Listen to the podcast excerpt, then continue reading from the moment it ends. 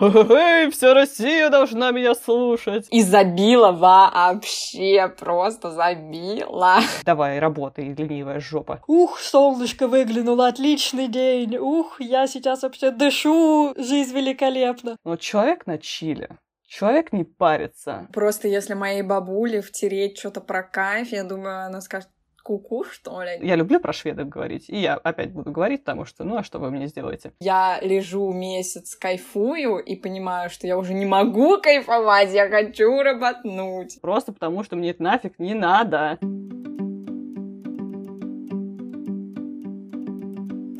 Всем привет!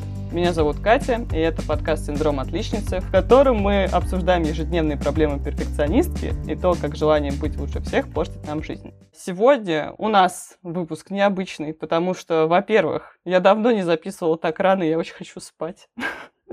Во-вторых, у меня сегодня целых два человека, и одного из них я буду узнавать в процессе записи, поэтому сегодня такой день и выпуск нововведений и всего необычного. Значит, сегодня со мной Ксюша и Юля. Отзовитесь, скажите что-нибудь. Да, да. Мы сегодня с тобой. Привет, привет. Сразу разбор полетов, кто кого откуда знает и как это все случилось. Я только сегодня, значит, я такая, ну, морально готовилась ко всему этому делу, так представляла, что я буду говорить, и думаю так, ну, Ксюш, ну хорошо. Ну, в общаге мы жили в соседних блоках. Ну, приходили с Дашей пить чаечек, что-то болтать. Потом я думаю, блин, Ксюша же нарисовала обложку к этому подкасту. Да, вообще Я только утром об этом вспомнила. Думаю, господи, какой позор. В общем, Ксюша, расскажи что-нибудь, что ты считаешь нужным о себе. Я была перфекционисткой до того, как получила первую двойку.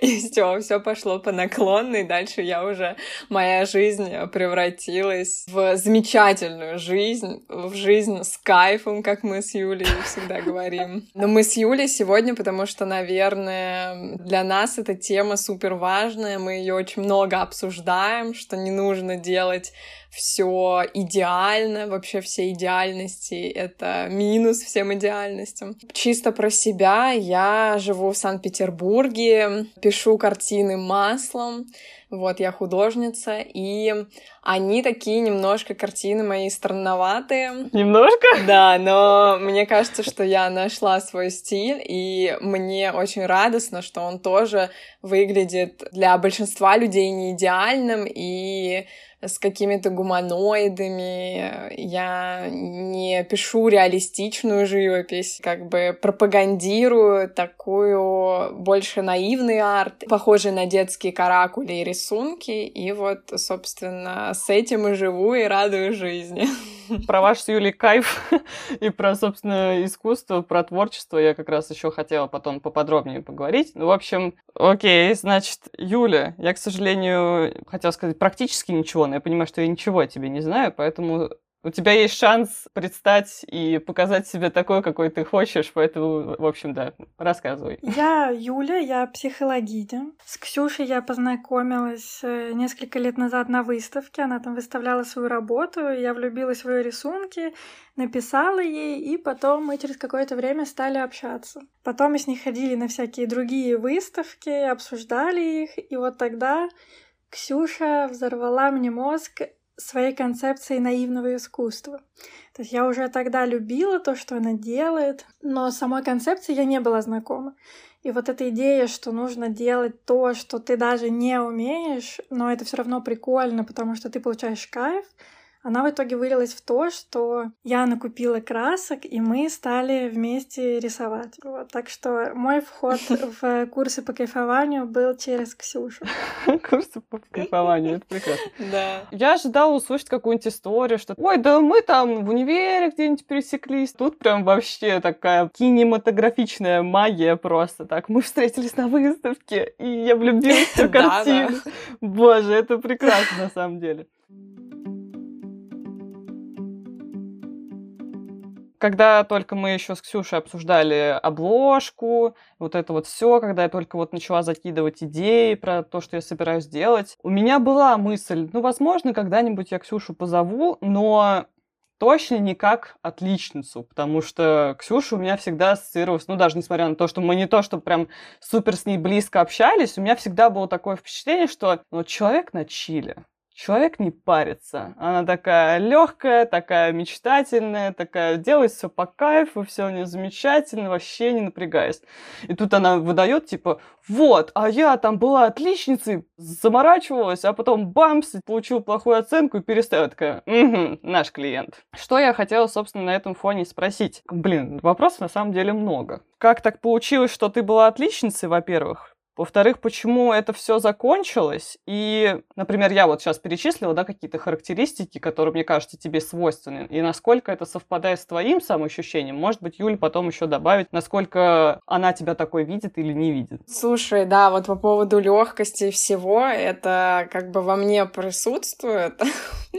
Но было такое, что я закончила школу с золотой медалью, потом поступила в университет, и все очень скрупулезно выполняла все задания, все самые сложные предметы я сдавала заранее. И это вообще сейчас мне представляется каким-то нереальным, потому что все поменялось. Все поменялось после того, как я получила эту двойку злосчастную за самый легкий, причем предмет. Там э, на журфаке, на котором Юля тоже училась, кстати говоря, был предмет введения в профессию. Самый легкий, там надо было просто рассказать про про то, какие ты журнальчики читаешь, там вот эти газеты, политическая повестка. И я как бы все это не знала, потому что я жила не в Питере, а в Гусь Хрустальном, и там никакой политической повестки не обсуждается вообще никогда. Но, тем не менее, я очень сильно готовилась к этому экзамену, причем больше остальных, и моя соседка думала, что я сдам на 5, и вообще все будет ЗБС у меня.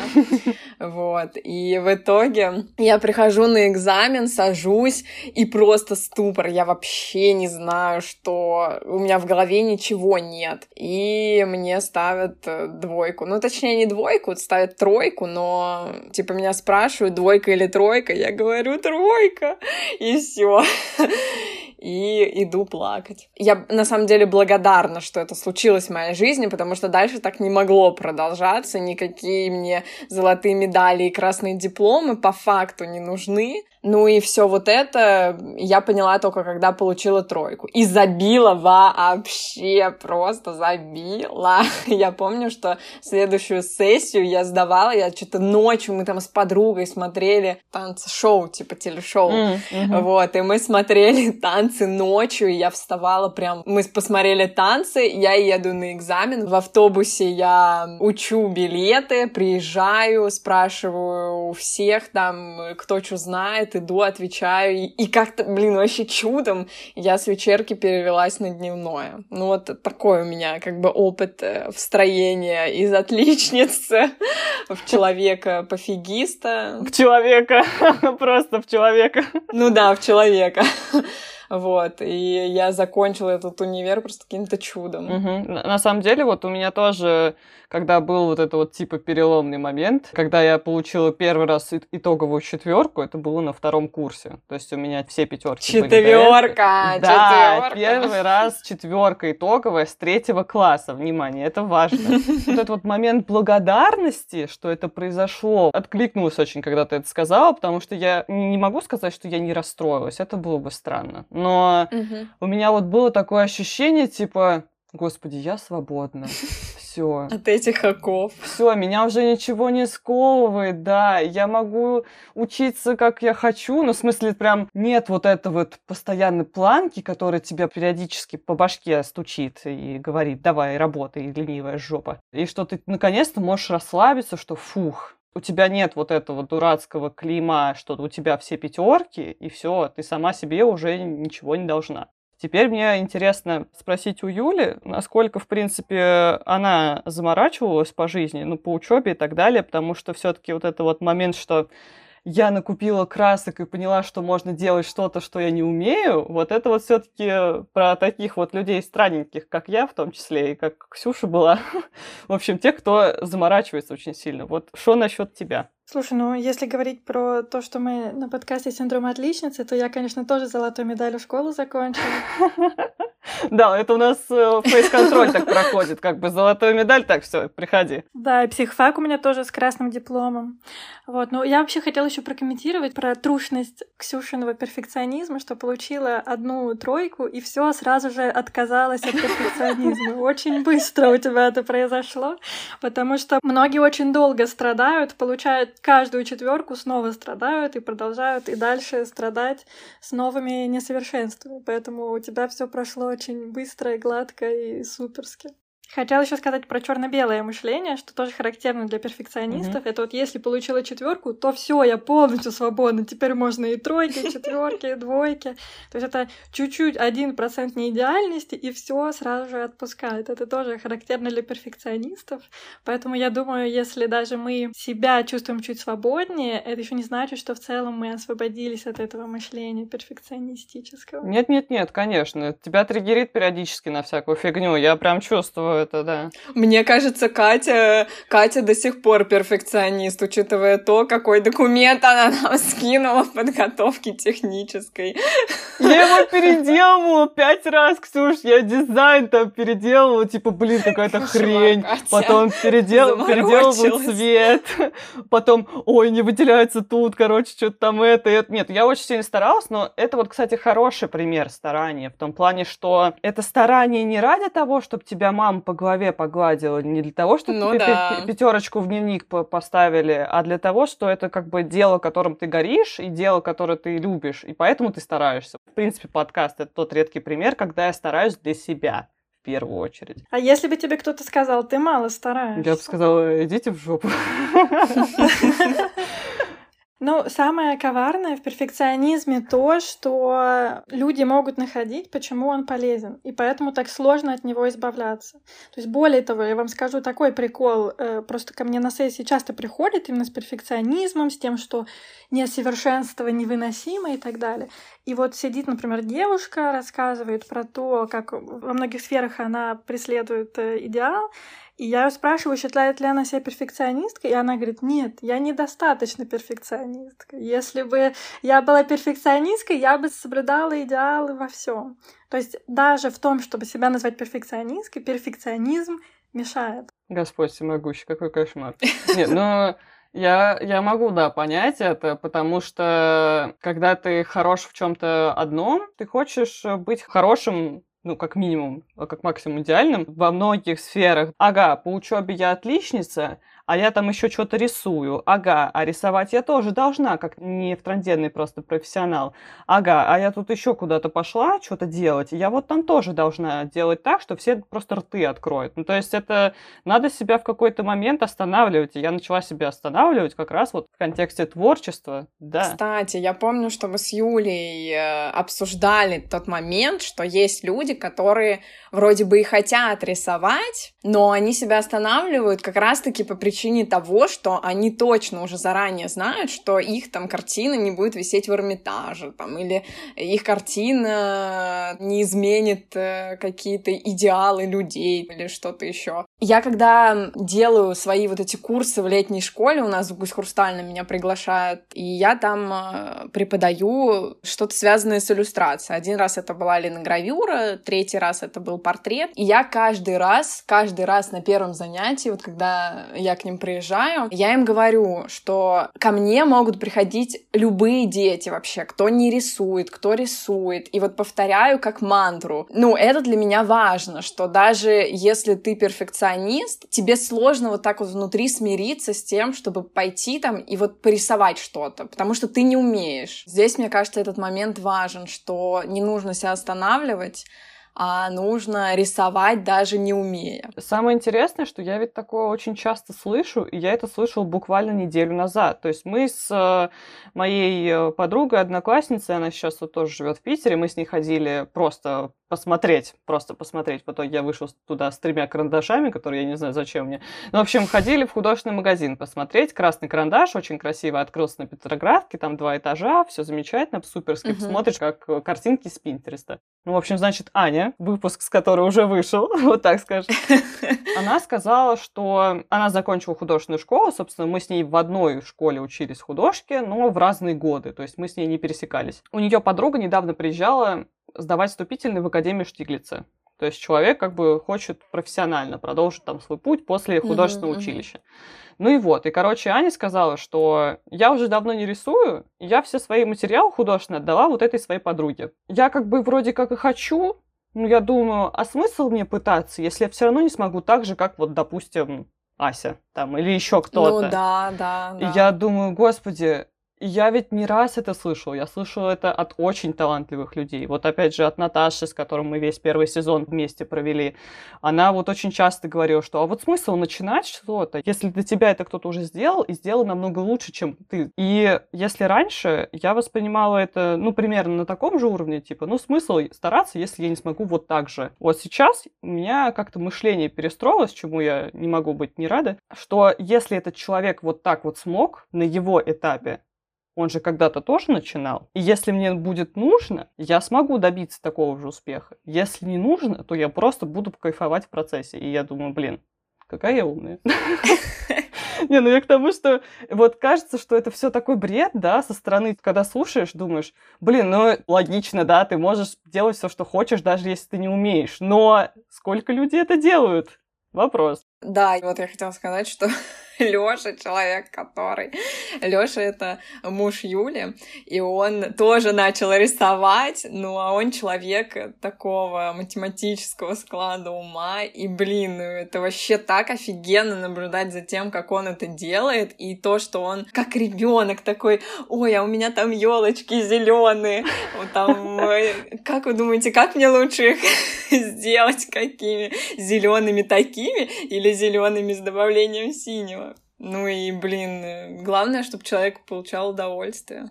Я бы не стала обобщать, что страх людей начинать что-то новое, рисовать, пробовать себя в творчестве или в чем-то другом зависит как-то от профессии. То есть я думаю, что идея, что, например, математики или программисты хуже рисуют, она не обоснована. Это такой стереотип. Потому что, например, есть и те, кто закончил художественную школу, но им сложно рисовать что-то свое, а не просто срисовать или нарисовать в какой-то очень хорошей технике. Тут, наверное, даже дело не в навыках, а в том, что то, чем мы занимаемся, и наш бэкграунд, он же очень часто на нас накладывает какие-то типа обязательства или стереотипы, опять же, со стороны, что, допустим, вот, если ты серьезный мужик, который занимается программированием, рисовать для тебя, ну, как-то не камильфо. А если ты закончил художку, то ты просто априори обязан рисовать как боженька, потому что, ну, ты же закончил художку. И как бы это даже не про то, там, умеешь ты или не умеешь, а про то, что от тебя люди ожидают. Да, я вот тоже имела в виду. Да. И что ты сам от себя ожидаешь, вот так вот. Да, я просто еще имела в виду, что порой, ну вот, допустим, я бухгалтер, да, и я такая думаю, сижу, блин, я хочу порисовать. И вот сразу у меня мысль, но я ведь никогда там не стану великим художником. Или вот как моя подруга, которая поступает в Штиглиц, но она-то уж точно умеет рисовать. А я чё, куда я буду вообще тут лезть? Допустим, я вот художница, и я такая думаю, ну вот мне хочется заниматься математикой. Но чё вот я буду ей заниматься? Это все равно ни во что не выльется. Ну и да, и может быть даже из-за этого к тебе изначально будут относиться несерьезно. Но с другой стороны, а, а что мы хотим, чтобы кто к нам серьезно относился? То есть это тоже интересное требование. А зачем мне, чтобы ко мне кто-то серьезно относился, если я что-то делаю для своего кайфа? Сразу видно психолог, я прям чувствую, чувствую эти вайбы, эти вопросы, да, я прям чувствую, как меня проникают эти вопросы. Да, мы очень часто отмахиваемся вот этим вот, а что подумают, а что про меня скажут, и вот это вот все. Но чаще всего внешнее, оно же про внутреннее. Что я о себе подумаю, как я смогу справиться со своим не очень хорошим результатом и вот этим вот всем. Потому что я вот всегда говорила, что мне не очень интересно, что обо мне думают другие, как в хорошем, так и в плохом смысле. В том плане, что, ну, если ко мне сейчас кто-нибудь подойдет и скажет, ах ты жирная страшная тварь, ну, я, наверное, не очень обрадуюсь тому, что мне это скажут, но при этом я и не буду это принимать на свой счет, потому что, ну, человек явно неадекват, раз он такой мне говорит, особенно если мы не знакомы, особенно если знакомы, кстати, тоже. Но при этом, если мне скажут, девушка, вы такая молодец, вы такая трудяга, такая классная, просто невероятно. Я подумаю, да, да, да ладно, да не. я не очень стараюсь, я там то-то не делаю, то-то вот делаю плохо. Это все к тому, что я все свои достижения или неуспехи я провожу через призму собственного, ну, не знаю, цензора. Короче, кроме меня, меня никто похвалить не сможет. Но у тебя есть такое, что ты обесцениваешь? Постоянно. Так а как ты вот сейчас сама, Кать, когда ты ведешь уже этот подкаст какое-то время, ты считаешь, что в перфекционизме есть плюсы? Ой, я люблю задавать этот вопрос э, гостям. Сейчас два журналиста пришли, будут... Сори, я тебя перебью, просто два журналиста сейчас мы сведем интервью Боже, да, в итоге, в итоге журналистка и психологиня берут э, интервью у подкастера, в общем, да, все, все жестко. Нет, я очень люблю, когда мне задают вопрос, я же люблю потрендеть, как бы я не зря подкаст сделала. Я очень люблю людей спрашивать. Ну вот хорошо, мы очень легко можем выделить минусы, что я вот там перфекционистка, да, мне это по башке очень сильно прилетело, там, я не знаю, тревожность, неврозы. У моей знакомой там вообще какой-то диагноз поставили вот на фоне вот этого всего. Ну, в общем, минусов много, но не может же быть такого, что только минусы. Есть же что-то хорошее, правильно? Я для себя могу на этот вопрос ответить, что если бы не мой нездоровый в какой-то момент перфекционизм, я бы сидела бы сейчас, скорее всего, в Рязани, жила бы с родителями, закончила бы местный вуз, работала бы училкой по английскому где-нибудь там в местной школе, ненавидела бы свою работу, ненавидела бы жизнь, потому что я ненавижу детей. Ладно, я не люблю просто с людьми, в принципе, взаимодействовать очень много, как бы, ну, с детьми особенно тяжело, потому что фиг поймешь, что с ним делать. Если бы я не рвала одно место на британский флаг в какой-то момент своей жизни, когда я еще могла это делать, ну, с таким запалом, сейчас я уже так не смогу. Я бы не смогла вырваться, допустим, из своей провинции он меня вывел туда, куда я хотела, чтобы он, он меня вывел. Но вопрос, какой ценой. А если бы ты не была перфекционистом, то ты была бы счастлива жить в своей провинции, ходила бы на березке, глядела каждый вечер. Зачем тебе этот Питер вообще? Блин, да. Все, закрываем подкаст. Так что все очень э, по-разному может быть. Вот. Ты можешь сидеть в провинции, и ты будешь реально кайфовать в провинции. Потому что, например, в Гусе вот у нас эта школа первая, которая устраивает, постоянно приглашает э, студентов из разных вузов страны, мастер-классы устраивает супер прикольную атмосферу для детей создают. Ну и, в общем, делают там на своей родине что-то клевое. Опять же, я когда вот так вот говорю, там, я из провинции, типа, вырвалась, я очень боюсь этим самым обесценить всех тех, кто живет в этой провинции, потому что я же не говорю, что жить в ну, Рязани да. это отстой. Возможно, я как-то подсознательно, несознательно... Ну, короче, для меня, допустим, остаться в Рязани было бы, наверное, не очень хорошо, потому что как я люблю про себя думать, что как бы мне там делать нечего. Вот это вот. Ну, к тому, что вообще, как, я, я там собирался оставаться, я вообще не собирался никуда рыпаться. У меня есть знакомые, которые остались в Рязани. Вот э, одна из них экологию закончила. В общем, она сейчас уже за год руководителем отдела стала, блин, на Почте России. Типа за год. Ого. У меня дофига знакомых, которые остались в Рязани, им норм. И так и должно быть. Не все должны валить в столице. Где родился, там и пригодился. Нет, ну я, конечно, в это не верю. Я к тому, что если тебе норм, не надо гнаться за картинка, типа вот как есть американская мечта, вот так вот типичная мечта русского подростка бросить все и уехать в Питер. Нет, типа это не для всех. Ну, уезжают, конечно, не только перфекционисты. Разные люди. И перфекционисты могут оставаться там, где они жили. Для себя рационализация, почему перфекционизм это хорошо. Хотя можно приехать и без страданий над четверками, и все равно много чего делать. Здесь же вопрос не только в оценках, правильно? Как бы оценка это только очень-очень формальный, очень-очень приближенный результат того, что ты делал. Золотая медаль, она же не просто на меня с неба свалилась, правильно? Я очень сильно старалась. Как бы если я старалась, значит, я умею работать. Если я умею работать, значит, это мне пригодится. Типа, если бы я не умела работать, сидела бы я сейчас на жопе ровно и как бы ничего бы не делал. Но я к тому, что вот умение учиться, умение стараться, трудиться и вот так далее, оно мне помогло и помогает до сих пор. Потому что если бы я не старалась, если бы я не училась, не сдала бы я ЕГЭ на хороший балл и не поступила бы. Ну смотри, все это не связано с перфекционизмом. Не только перфекционисты умеют стараться, умеют трудиться, умеют работать и так далее. Понимаешь, в этом коварность. Коварность, да, в том плане, что у нас очень редко бывает так, что человек учится на все пятерки, и при этом у него кукуха не съезжает. Потому что, допустим, вот дорогой монтажер Павел Андреевич, это один из тех редких примеров человека, который там закончил на золотую медаль школу и там универ с красным дипломом. И я этого, во-первых, не знала. Есть, оказывается, люди, которые могут учиться на отлично, сдавать там невероятные экзамены, писать олимпиады и при этом оставаться как бы в уме.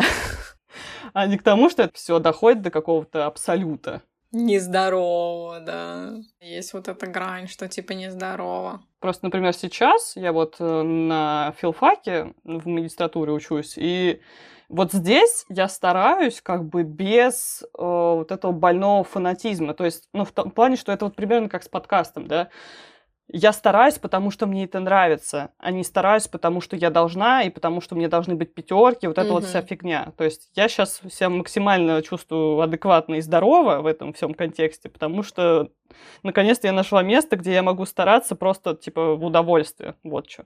Так, меня смущает, что это все переходит в какое-то интервью меня. Я слишком сильно заболталась, в общем. Давайте про творчество. Насчет Ксюши я примерно представляю, как бы, как там все работает. Просто мне вот интересно со стороны человека, который в это вошел как бы, ну, без особого бэкграунда, скажем так. Или я чего-то не знаю. Нет, ты что-то не знаешь. Что-то не знаю, хорошо. Сначала я училась на факультете журналистики на кафедре визуалки. Поэтому я и фотографировала, и занималась дизайном, и в целом не совсем без бэкграунда. Угу. Ну, то есть ты все равно чувствовал как бы в себе какую-то потребность э, там творчески реализовываться, или как-то это все спонтанно получилось? Я имею в виду вот это ваше, тусич ваш этот художественный. Наши курсы кейфа. Да-да-да. Это в тебе как-то зрело, зрело, зрело, и в итоге вот таким образом она нашла выход. Разразилась. Да, или это все-таки просто в нужное время в нужном месте встретились? Сначала мы с Ксюшей, я помогла сделать ей выставку ее персонально. Uh-huh. Uh-huh. Такую питерскую в парадной и на чердаке. И это была прикольная атмосфера. Слушай, что мы с тобой делаем? Как стали курсы Киева? Ну, мы сделали выставку, потом мы же это все, помнишь, в Клабхаусе обсуждали, потому что мы с тобой ходили по кафешкам. Точно. И еще на выставку мы пришли. Мы пришли, короче, на выставку однажды к Хану. Хан — это наш преподаватель. Угу. И он организует каждый год выставку «Тетрадь» в стрит-музее, в которой я, надеюсь, в этом году буду участвовать. Приглашаю он как раз-таки такой преподаватель, который всегда, ну вот как я приезжаю в Гусь Хрустальный и прошу всех э, делать то, что им нравится, а не то, что от них требует, допустим, или то, что нравится другим людям. И вот э, он такой очень свой преподаватель, что ли, вот.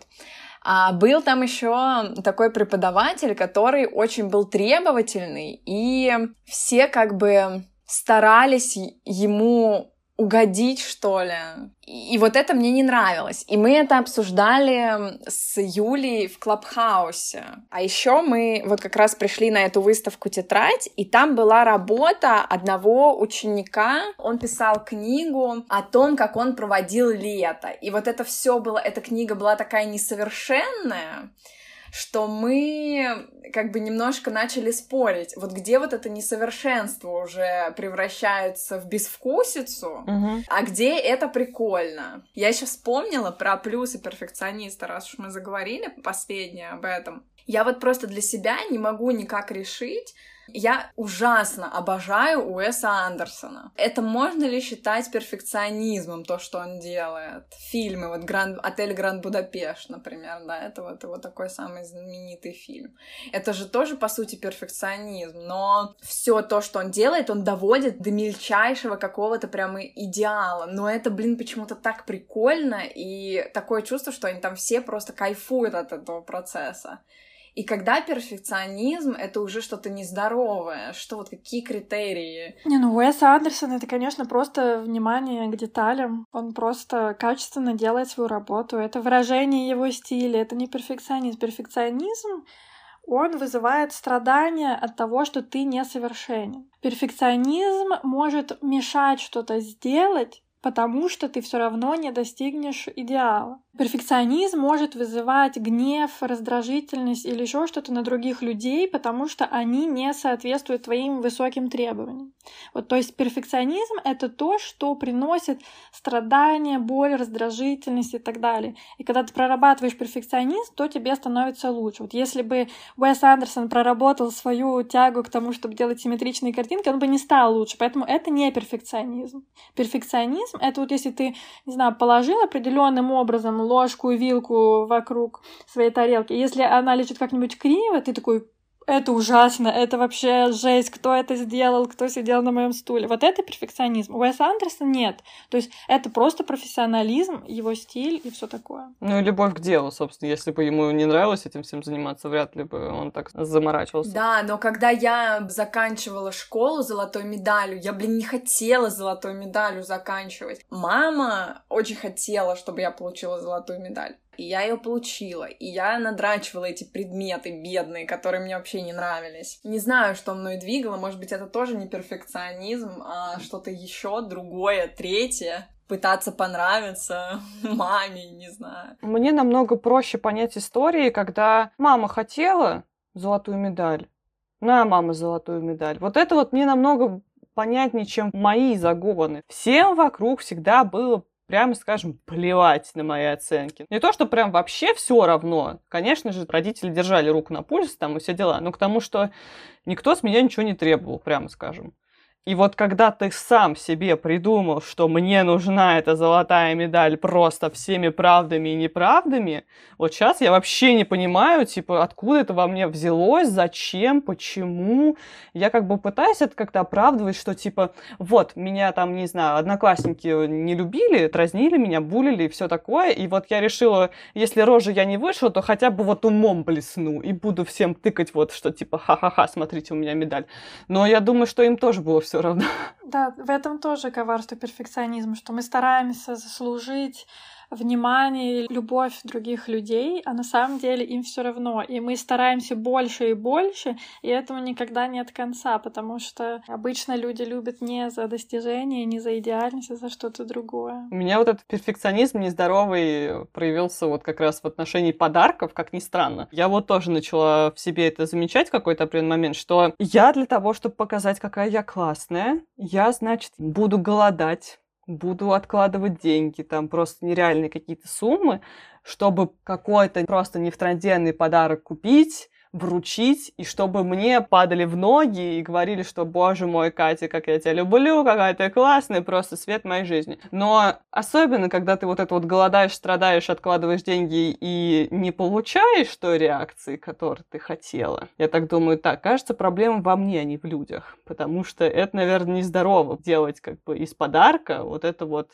жертву, и что, типа, что я 10 тысяч потрачу на подарок, что я 2 тысячи потрачу на подарок, выхлоп примерно будет одинаковый. И как бы смысл вот это вот из себя выкореживать, если суть-то по итогу одна.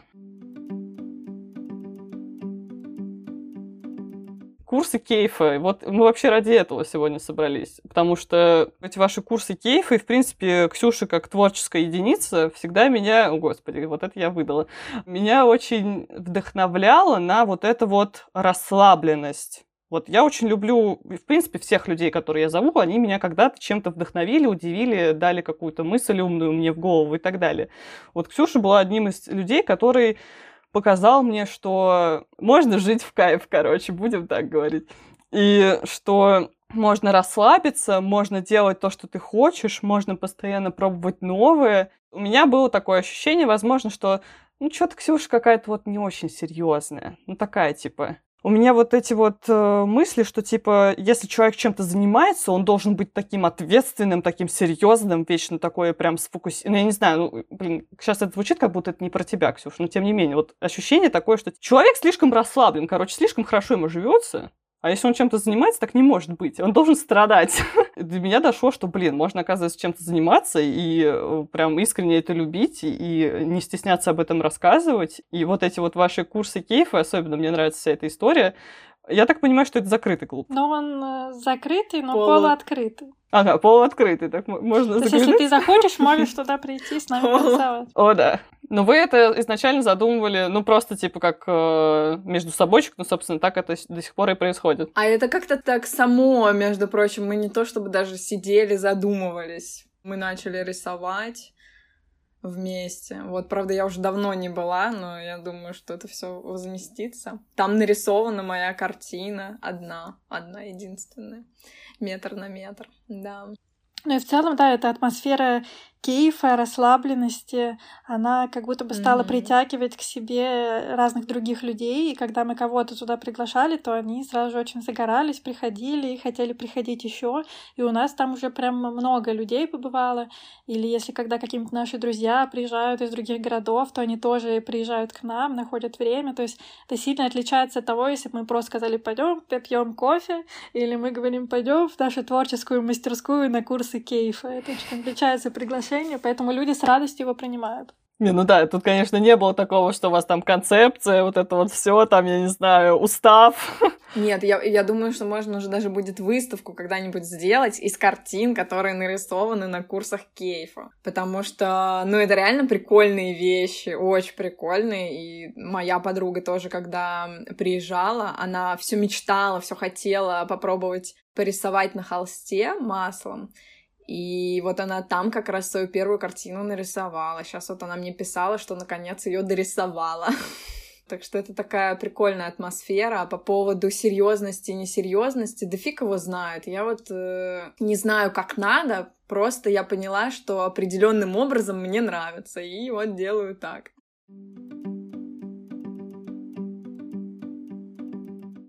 Психологии есть еще такой вопрос э, полезный в целом в терапии, да, когда мы что-то оцениваем, что мы делаем, мы можем спросить себя, это мне помогает или мешает? Вот если говорить про серьезность, она мне как-то помогает вообще жить ту жизнь, которую хочу жить, получать удовольствие, кейф и так далее. Типа, если нет, то зачем мне это? Я могу выбрать другую стратегию. Но, с другой стороны, наверное, если я президент Путин, то, вероятно, мне лучше быть серьезным, чем шутить шутки. Как раз насчет того, что Ксюша сказала, я не знаю, как надо, но я вот живу так, и вроде все классно. И вот мне нравится, что когда нет вот этого надо, оно тебя не ограничивает, и в итоге ты живешь так вот, как чувствуешь. И вот мне кажется, что мне и многим, в принципе, людям, похожим на меня, этого не хватает, что мы придумали или нашли где-то вот это надо, и оно нас сковывает. И приходится очень много времени тратить на то, чтобы понимать, что это надо не работает. Потому что я, допустим, всю свою сознательную, в принципе, несознательную жизнь я вообще не употреблял алкоголь до прошлого года. Я это считала вот своей такой фишкой, и что типа я не пью, все, вы все, угу, а я вот, да, вот святая. И потом у меня случился запой полугодовой на фоне, на фоне расставания. Вот я придумала себе вот это надо, Возможно, мне хотелось как-то попробовать или там, или еще что-то. Ну, просто ради интереса. Я не хотела бороться, как мои одноклассники, вот это вот все. Но я как бы чувствовала себя выше, что ли, чем другие. И такая типа, ха, вот у меня есть принципы, я сама их себе придумала, правда, но ничего. Поэтому я, типа, лучше. Ужас, конечно. Блин, сейчас так думаешь, какой же я неадекватная была.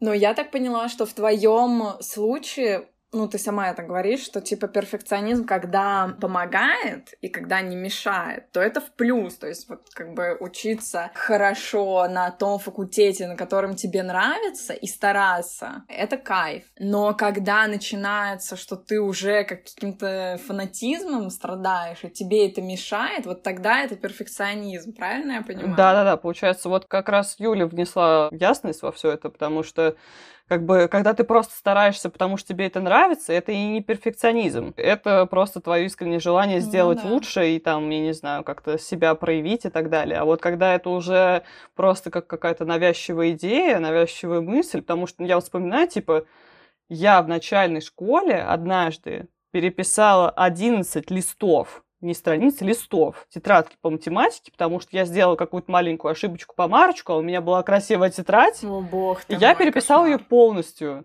11 листов. Я, конечно, понимаю, что мне, видимо, нечем было заняться, очевидно, потому что сейчас бы я не стала так делать. Но тогда У меня вот эта вот помарочка просто вот как вот красная тряпка перед быком. Так а как решить эту проблему? Вот я перфекционист. Как мне стать здоровым перфекционистом и кайфовать? Приходи на терапию. Да-да-да, я только хотела сказать, приходите к Юле.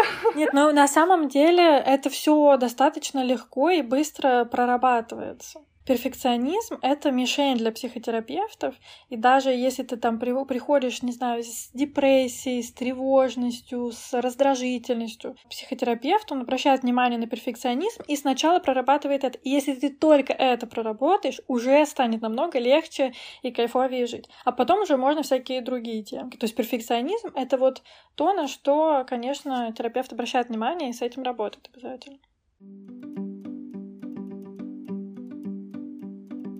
Я в первом сезоне еще пыталась э, давать какие-то советы из личного опыта, что именно мне помогает, допустим, э, там, я не знаю, как-то от себя откопаться. И не знаю, совет, может быть, конечно, был не очень умный, но к тому, что сознательно позволять себе ложать, прям конкретно, что типа, вот я сейчас буду это делать, я могу сделать это плохо или хорошо, как бы я вообще не буду от себя ничего ожидать, я просто сделаю это потому, что хочу. И как бы насколько это вообще правильная стратегия, или это просто типа самообман какой-то, и в итоге ты только хуже сделаешь? Да, да, это вообще хорошая стратегия. То есть посмотреть, проверить вообще эту гипотезу, что если ты совершишь ошибку или будешь несовершенным, что это будет невыносимо или ужасно. И вот ты совершаешь какую-то ошибку, смотришь, и ничего страшного не произошло. Не знаю, какой-нибудь дедлайн сорвал, и ничего страшного не произошло. Или еще что-нибудь сделал, и э, мир не рухнул. И люди уже тогда чуть-чуть достраивают свою картину мира и могут ее корректировать. Но некоторые все равно страдают. Я вот еще хотела как раз в контексте творчества поговорить, что очень часто, ну, по крайней мере, не знаю, может быть, у меня какие-то неправильные ассоциации и представления о творческих людях, но вот, по крайней мере, такое романтизированное восприятие, романтизированный образ даже скорее, это что творческий человек, неважно, там, художник, поэт, певец, там, ну, кто угодно, да, пианист, они себя, во-первых, гнобят вечно за то, что они делают что-то не идеально, во-вторых, они там гонятся вечно за какими-то невероятными результатами, там, за каким-то божественным просто идеалом, и что вот это вот люди, которые, в принципе, постоянно себя грызут за то, что они не делают что-то в совершенстве, и они не, сами несовершенны. И поэтому мне вот, опять же, сейчас это выглядит так, как будто я просто подмазываюсь Ксюше просто на протяжении полутора часов. Опять же, да, можно творить, можно себя выражать без того, чтобы вот себя сжирать изнутри и говорить, что я говно, и я не могу ничего сделать. Вот опять же, Ксюша, вдруг я не права? Ты мне скажи. Нет, все так, все так. Я как раз так и живу. Только вот, вот вопрос-то главный вообще. Могут ли такие люди стать какими-то гениями или что-то еще, но это не потребность такая, но мне просто любопытно, могут ли такие люди быть какими-то влиятельными в обществе, что ли, потому что фиг его знает, я же просто кайфую и все. Здесь интересно, да, какая иерархия. То есть важно по кайфу свою жизнь проживать или быть каким-то там влиятельным. Вот и иерархия же у людей часто быть влиятельным, наверное, чем... И тогда отсюда еще вот эти все загоны по творчеству, что это не божественная картина. Ну, иерархия в смысле не влиятельным даже, а добиться вот этого божественного идеала. Да, и для многих кайф — это вообще не ценность жизни. То есть э, многие ну, говорят да. что не время отдыхать, не время расслабляться, не будешь фигачить, ничего не добьешься в жизни, ты делаешь выбор, нужно работать. И многие люди сами себя так и загоняют, и в целом они вообще не ориентируются на то, получают они удовольствие от процесса или нет. Главные результаты, главное стать влиятельным, главное подняться по социальной лестнице. Как будто культуре нашей э, свойственно, что мы должны все страдать. Ну да. И что вообще кайфовать, отдыхать, это все э, от сатаны, и вообще нельзя вот это вот все расслабляться, это вообще не круто. И поэтому я-то думала, что ну, во мне это никак не проявляется. Я же человек э, молодой, современный, open-minded, вот это вот все, ну, как мы все про себя думаем. Я думала, шведы, вот швед... я люблю про шведов говорить, и я опять буду говорить, потому что, ну, а что вы мне сделаете? Я думаю, блин, какие они хитрые. Хотят меньше работать, а больше отдыхать. И что придумали? Типа, жизнью они наслаждаться хотят. А потом я такая думаю, блин, да так и должно быть. Типа, люди должны наслаждаться жизнью, отдыхать, расслабляться, заниматься тем, что они хотят. Блин, это же, это же логично. Почему вы должны страдать-то всю жизнь? Потому что я, опять же, жила с э, парочкой пожилых шведов, и они там что-то сегодня в киношку, завтра они съездят там в Стокгольм на пару дней, послезавтра на концерт. Я думаю, блин, я сейчас так не отдыхаю, как они в 70, типа. И вообще просто вот это вот с, с понимание того, что цель жизни — это получать от нее удовольствие, а не пахать и вот это вот добиваться каких-то непонятных результатов. Нет, ну может быть кто-то... От сатаны. От сатаны. Нет, ну может быть кто-то и находит в этом какое-то, я не знаю, удовлетворение, что типа вот я напахал себе там на Lexus, и вот, я добился всего, что я хотел. Еще мне нравится, что добиться отдыха, вот, типа, надо что-то сделать, чтобы добиться вот этого вот сладкой минуты кайфа, что он не заслужен да, да, очень да, да, часто. Да. Еще винить себя за этот кайф, блин, господи. Что отдых и расслабление надо заслужить вот этим вот просто невероятным кручением в колесе, как хомячок, который вот так вот крутится и уже не может остановиться. И у меня вот иногда складывается такое ощущение, что такой типичный сценарий успешного человека, ну, допустим, там, успешный человек, блогер, хотел сказать. Ну, в общем, допустим, блогер какой-нибудь, очень известный. Много денег за рекламу, еще там что-нибудь, ну, на чем они там зарабатывают. Часто читаешь историю успеха, как я пришла к тому, где я сейчас, допустим, да.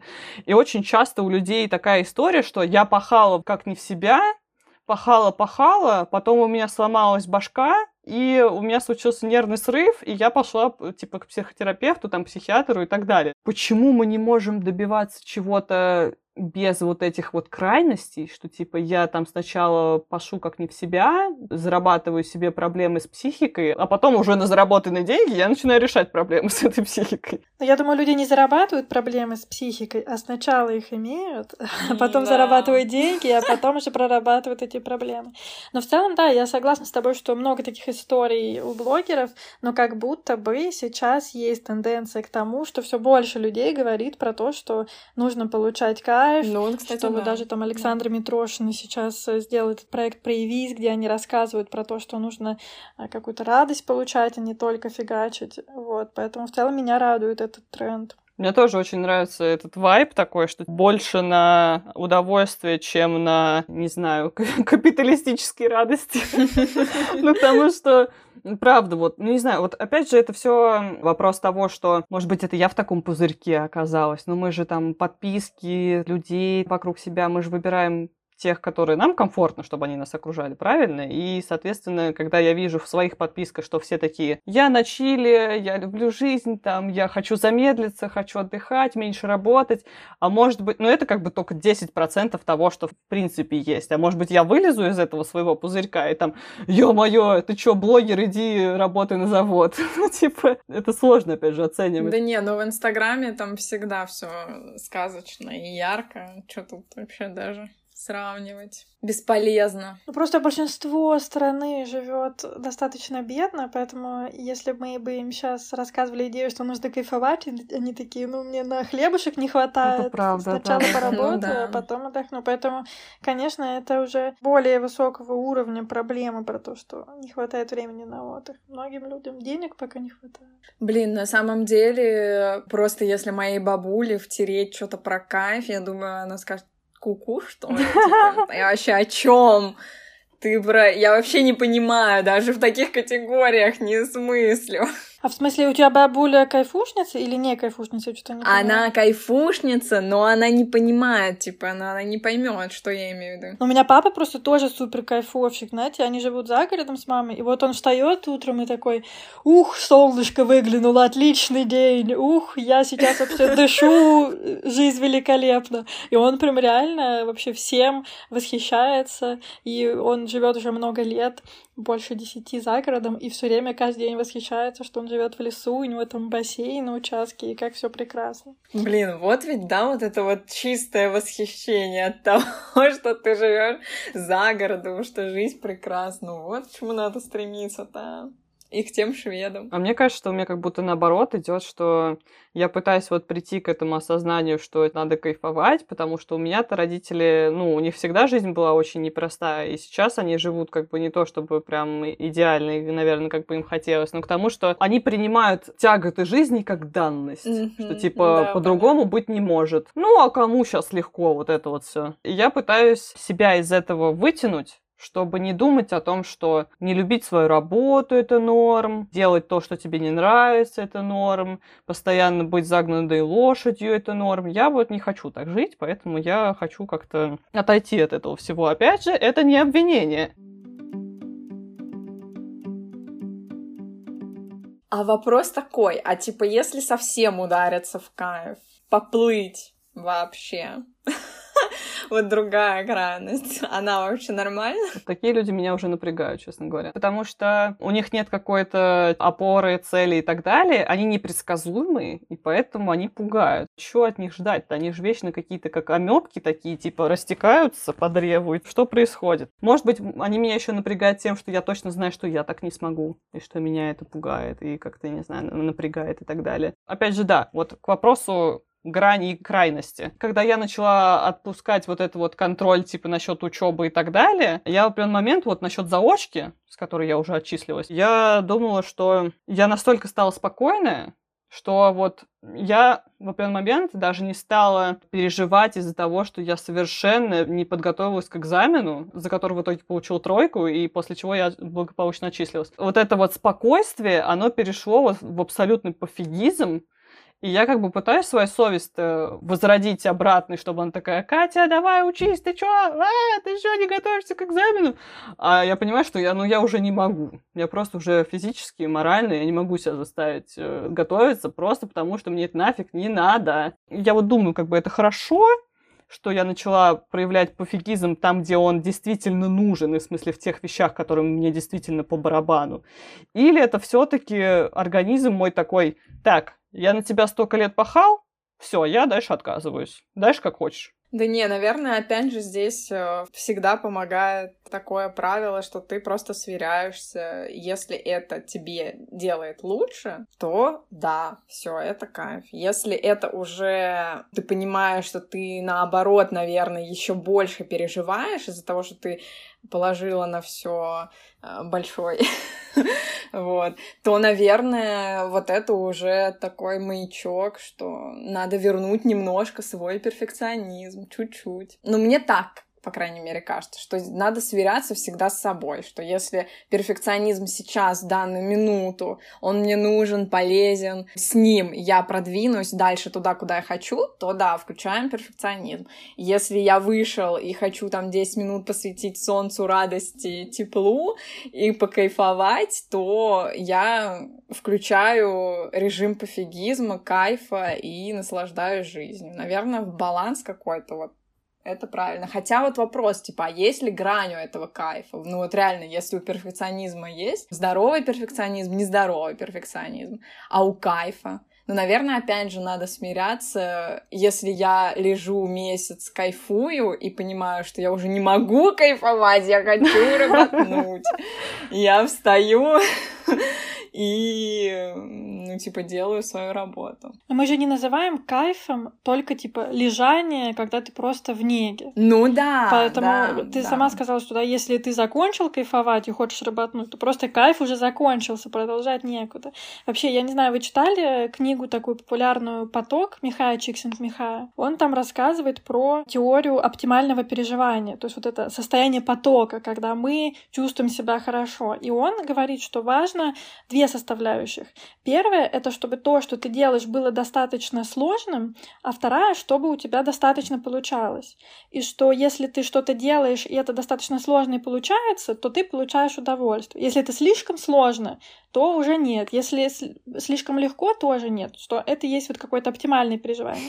И при этом, если это долго продолжается и ничего не меняется, то поток может заканчиваться. И как раз-таки мы можем переживать это состояние потока, когда сложность возрастает. То есть, условно, я начинаю рисовать, вот я рисую так, и чтобы потом продолжать получать удовольствие от этой деятельности, то я должна усложнять свои техники, пробовать что-то новое, и у меня должно тоже да, получаться. Да. То есть, если я прыгаю и начинаю сразу рисовать что-то очень сложное, или там прыгаю сразу, вот как ты, Ксюша, приводила пример, в математику, у меня там ничего не получается, то никакого кейфа от этого не будет. Угу. И поэтому э, можно вот ориентироваться еще на это, что сложность должна увеличиваться, и при этом то, как у нас получается, тоже должно расти. Ну да, типа вот какой-то поток вот этот вот поймать вайп такого здорового роста. То есть э, возникает путаница, когда люди представляют, что кейф — это что-то, когда ты просто лежишь, у тебя бока уже устали лежать, и, конечно, в этом нету никакой радости. Хотя на самом деле когда мы сейчас обсуждаем кейф, мы подразумеваем, что это удовольствие от того, что ты делаешь, нахождение вот в настоящем моменте, какая-то осознанность, ну, да. радость от деятельности. Поэтому в этом случае, в такой концепции, достаточно просто определять, где грань достаточно кейфа или уже чрезмерно. То есть ты ориентируешься на свои ощущения. Есть он вообще этот кейф или нет? Или лежать уже надоело. Ну да, проблема-то в том, что происходит конфликт с самим собой. Я правильно понимаю? Когда это, допустим, нездоровый перфекционизм, ты реально в какой-то ловушке у себя находишься. То есть ты не можешь получать этот кейф. Потому что недостаточно, недостаточно стараешься, недостаточно еще что-нибудь, недостаточно результатов. То есть перфекционизм его прикол в том, что даже если один процент не исполнен, то все, то есть что 99% успешности, что 1% успешности, это все приравнивается, такое черно-белое мышление. Ну да. Поэтому ну да. вот это ощущение недостаточности, там, я недостаточно хороша, недостаточно хорошо рисую, недостаточно компетентная, недостаточно красивая, кстати, тоже это все от перфекционизма. Потому что идеал недостижим, сто процентов недостижим, и поэтому все время вот это есть ощущение, что чего-то не хватает. И, конечно же, это ощущение мешает кайфу. Мы запрещаем все, что мешает кайфу. Плохо, запрещено. Что еще важно, что когда мы что-то делаем сложное, это тоже приносит нам кайф, потому что мы потом да, гордимся да. собой, такие, ой, я какая молодец, с этим справилась, тут еще что-то сделала, такая я сильная, поэтому Кейф — это не путь к тому, чтобы лежать, ничего не делать и избегать сложностей, а к тому, чтобы вот это оптимальное переживание находить, в том числе себя лучше узнавать. Эта сложность заключалась как раз э, в запуске подкаста.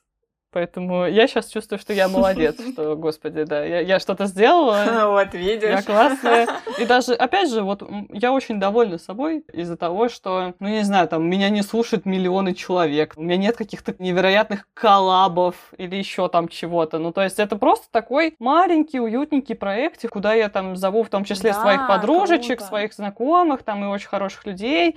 И, ну, просто вот как бы мы все вместе этим занимаемся, и это вот такой маленький мой ребенок ребеночек. И как бы вот я его делаю, меня это забавляет, меня это интересует, мне это все прикольно, и поэтому я очень рада за себя, что я смогла что-то сделать без вот этих вот наполеоновских планов и замашек, что типа, эй, вся Россия должна меня слушать, и вот это вот все. Нет.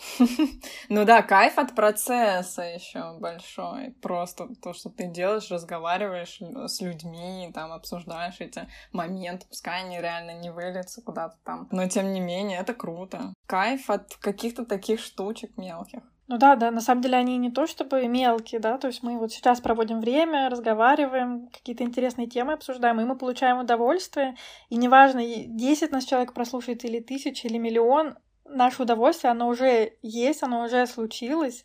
И если даже нас послушает миллион, это наше удовольствие, оно не увеличится. Поэтому когда мы фокусируемся на себе и на том, что мы сами ощущаем, то, что вообще для нас важно, то это позволяет нам действовать. Спасибо огромное Ксюше и Юле за то, что они согласились со мной поболтать. Боже мой, все. Я вообще, я вот написала себе в сценарии одно, в итоге получилось совсем другое, но мне так даже больше нравится. Подписывайтесь на нас везде, слушайте нас на всех платформах, ставьте сердечки, пишите комментарии. У нас есть группа ВКонтакте, телеграм-канал, почта. У меня есть Инстаграм. Я отставлю инстаграм Ксюши, хотя я весь, я весь первый сезон, между прочим, упоминала Ксюшу в каждом описании подкаста, описании выпуска, точнее, как автора нашей обложки, потом мне надоело. Сейчас я ее верну уже в качестве гостя, вот, поэтому будет инстаграм Ксюши. Юлин инстаграм там тоже будет. Мы напишем все, что мы там умного сказали в описании тоже в том числе. Поэтому всем спасибо за прослушивание, всем спасибо за участие и пока-пока.